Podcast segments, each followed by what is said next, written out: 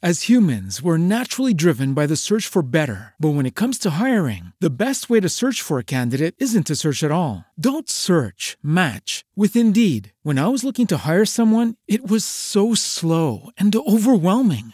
I wish I had used Indeed. If you need to hire, you need Indeed. Indeed is your matching and hiring platform, with over 350 million global monthly visitors according to Indeed data, and a matching engine that helps you find quality candidates fast. Ditch the busy work. Use Indeed for scheduling, screening, and messaging so you can connect with candidates faster. And Indeed doesn't just help you hire faster. 93% of employers agree Indeed delivers the highest quality matches compared to other job sites, according to a recent Indeed survey. And listeners of this show will get a $75 sponsored job credit to get your jobs more visibility at Indeed.com/podcast. That's Indeed.com/podcast. Terms and conditions apply. Rieccoci con l'appuntamento Interisti, il podcast dedicato ai tifosi, quelli che hanno sposato come una causa di vita i colori nerazzurri. Oggi abbiamo con noi Noemi. Ciao Noemi.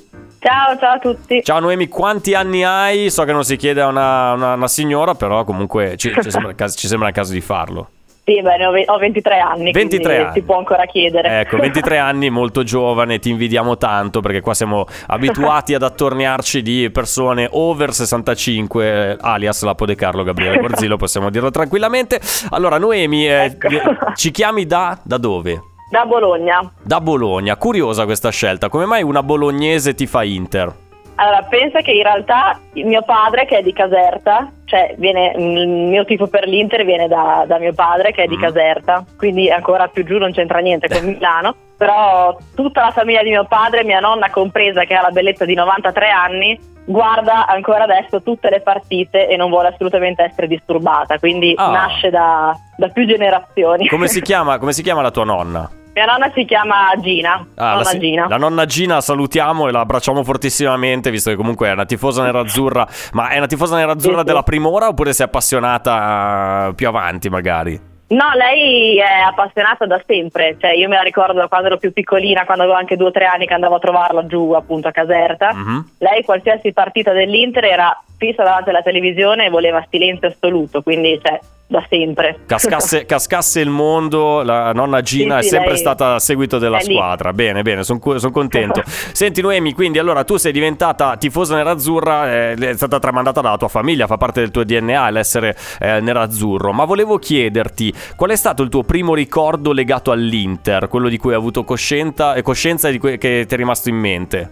Allora, io fin da piccolina guardavo tutte le partite con mio papà, sì. Poi devo dire la verità, cioè quindi l'ho sempre seguita, però mi sono appassionata tantissimo ovviamente nell'anno del triplete nel 2010, principalmente grazie a Diego Milito, perché devo dire che ho iniziato a seguirla assiduamente principalmente grazie a lui. Beh, dico la verità. Ci credo perché comunque tu immagino che in quegli anni eri una ragazzina praticamente, quindi avevi sì. Ti sei appassionata. Ho 13 anni. Quell'anno lì hai avuto la possibilità di vedere qualche partita dal vivo oppure no? No, io ho iniziato a vedere la prima partita allo stadio, sono andata l'anno scorso in realtà, purtroppo un po' tardi, però non avevo mai avuto occasione prima e quindi la prima partita allo stadio a San Siro è stata l'anno scorso, che purtroppo è stata Inter-Lazio dove abbiamo perso 1-0. Dai, però, vabbè, può andarti, cioè, è iniziata male. Poteva andare meglio.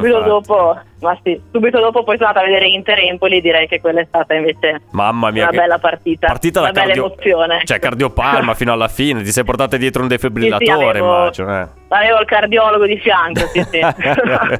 Senti Noemi, visto che tu mi hai detto che ti sei appassionata all'Inter intorno al 2010, l'anno del triplete, qual è stato il primo calciatore di cui ti sei innamorata? Mi hai parlato di Milito, immagino che sia lui. Sì, assolutamente, Milito in primis e poi ovviamente il capitano Zanetti, perché ovviamente quello è il nostro simbolo portante, direi.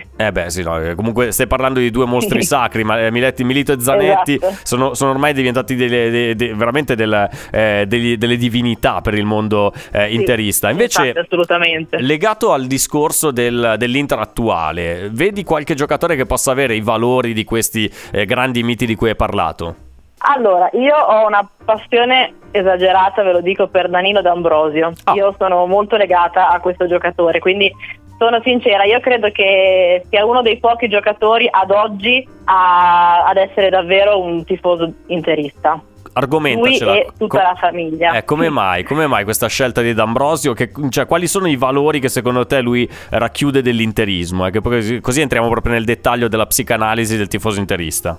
Allora, io penso che Danilo D'Ambrosio sia un giocatore, sicuramente non è un fenomeno, ma almeno per quello che penso io, quando entra in campo dà sempre tutto, cioè dà sempre l'anima, mette sempre il cuore in campo, e secondo me merita assolutamente di fare parte della nostra squadra, perché io penso che veramente lui possa essere un tifoso interista, cioè lui quando scende in campo dà tutto quello che ha, e secondo me questa è una dimostrazione d'amore, ecco. Poi dopo dipende anche da diversi pensieri. Inoltre, adesso io lo seguo su Instagram, seguo sua moglie, il loro bimbo Leonardo è il primo tifoso interista, non so se voi lo seguite. Sì, no, lui certo. È appassionatissimo, quindi io penso che l'abbia già tramandata anche ai figli, e secondo me è una bellissima dimostrazione, ecco. Quindi mettiamo caso che domani Samir Handanovic si ritira dal calcio giocato e quindi l'Inter rimane senza un capitano fisicamente presente in campo. Danilo D'Ambrosio secondo te sarebbe la prima scelta per vestire la fascia da capitano?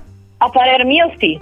Io sinceramente la fascia da capitano a Danilo D'Ambrosio gliela darei. In alternativa chi la daresti? Beh, sicuramente anche Brozovic ad oggi se la può meritare. Brozovic che è tra l'altro un giocatore che ha avuto un vissuto particolare, perché non è che abbia sempre avuto gli alti che sta vivendo in questo momento nella sua carriera all'Inter. Anzi, è stato un po' un figliol prodigo, cioè nel senso che a un certo punto sembrava destinato ad andarsene con il pubblico tutto contro di lui, invece adesso sta diventando veramente fondamentale, quindi oggi è fondamentale. Sarebbe anche un premio alla costanza, alla perseveranza di un giocatore che effettivamente sul lungo periodo è riuscito a dimostrare le sue qualità.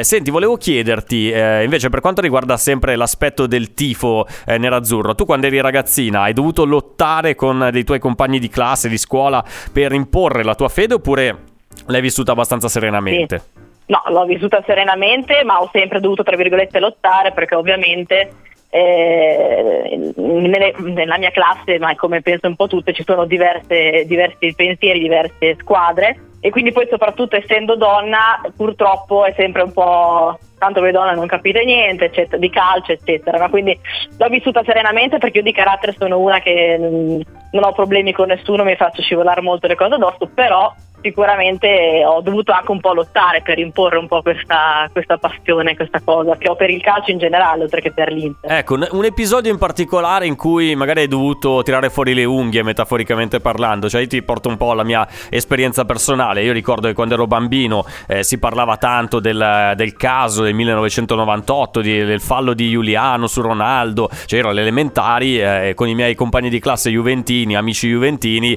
era una lotta quotidiana, ma è durata anni poi questa cosa qui. Invece nel tuo caso c'è stato un episodio in particolare in cui hai dovuto veramente lottare per far imporre il tuo punto di vista?